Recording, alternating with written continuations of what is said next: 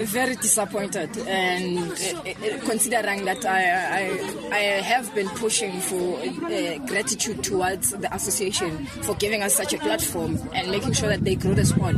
But if the, the administrative part is not taken good care of, then it becomes a problem for us uh, to say.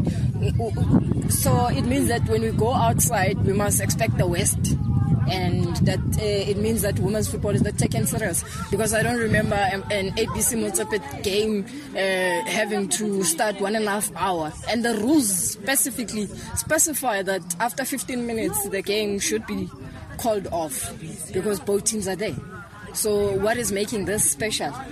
That we have, uh, you, you get a, a, a message that says you can either go back and then come back for the match. Where will we get the money to come back? Because it's costly. So I'm very disappointed.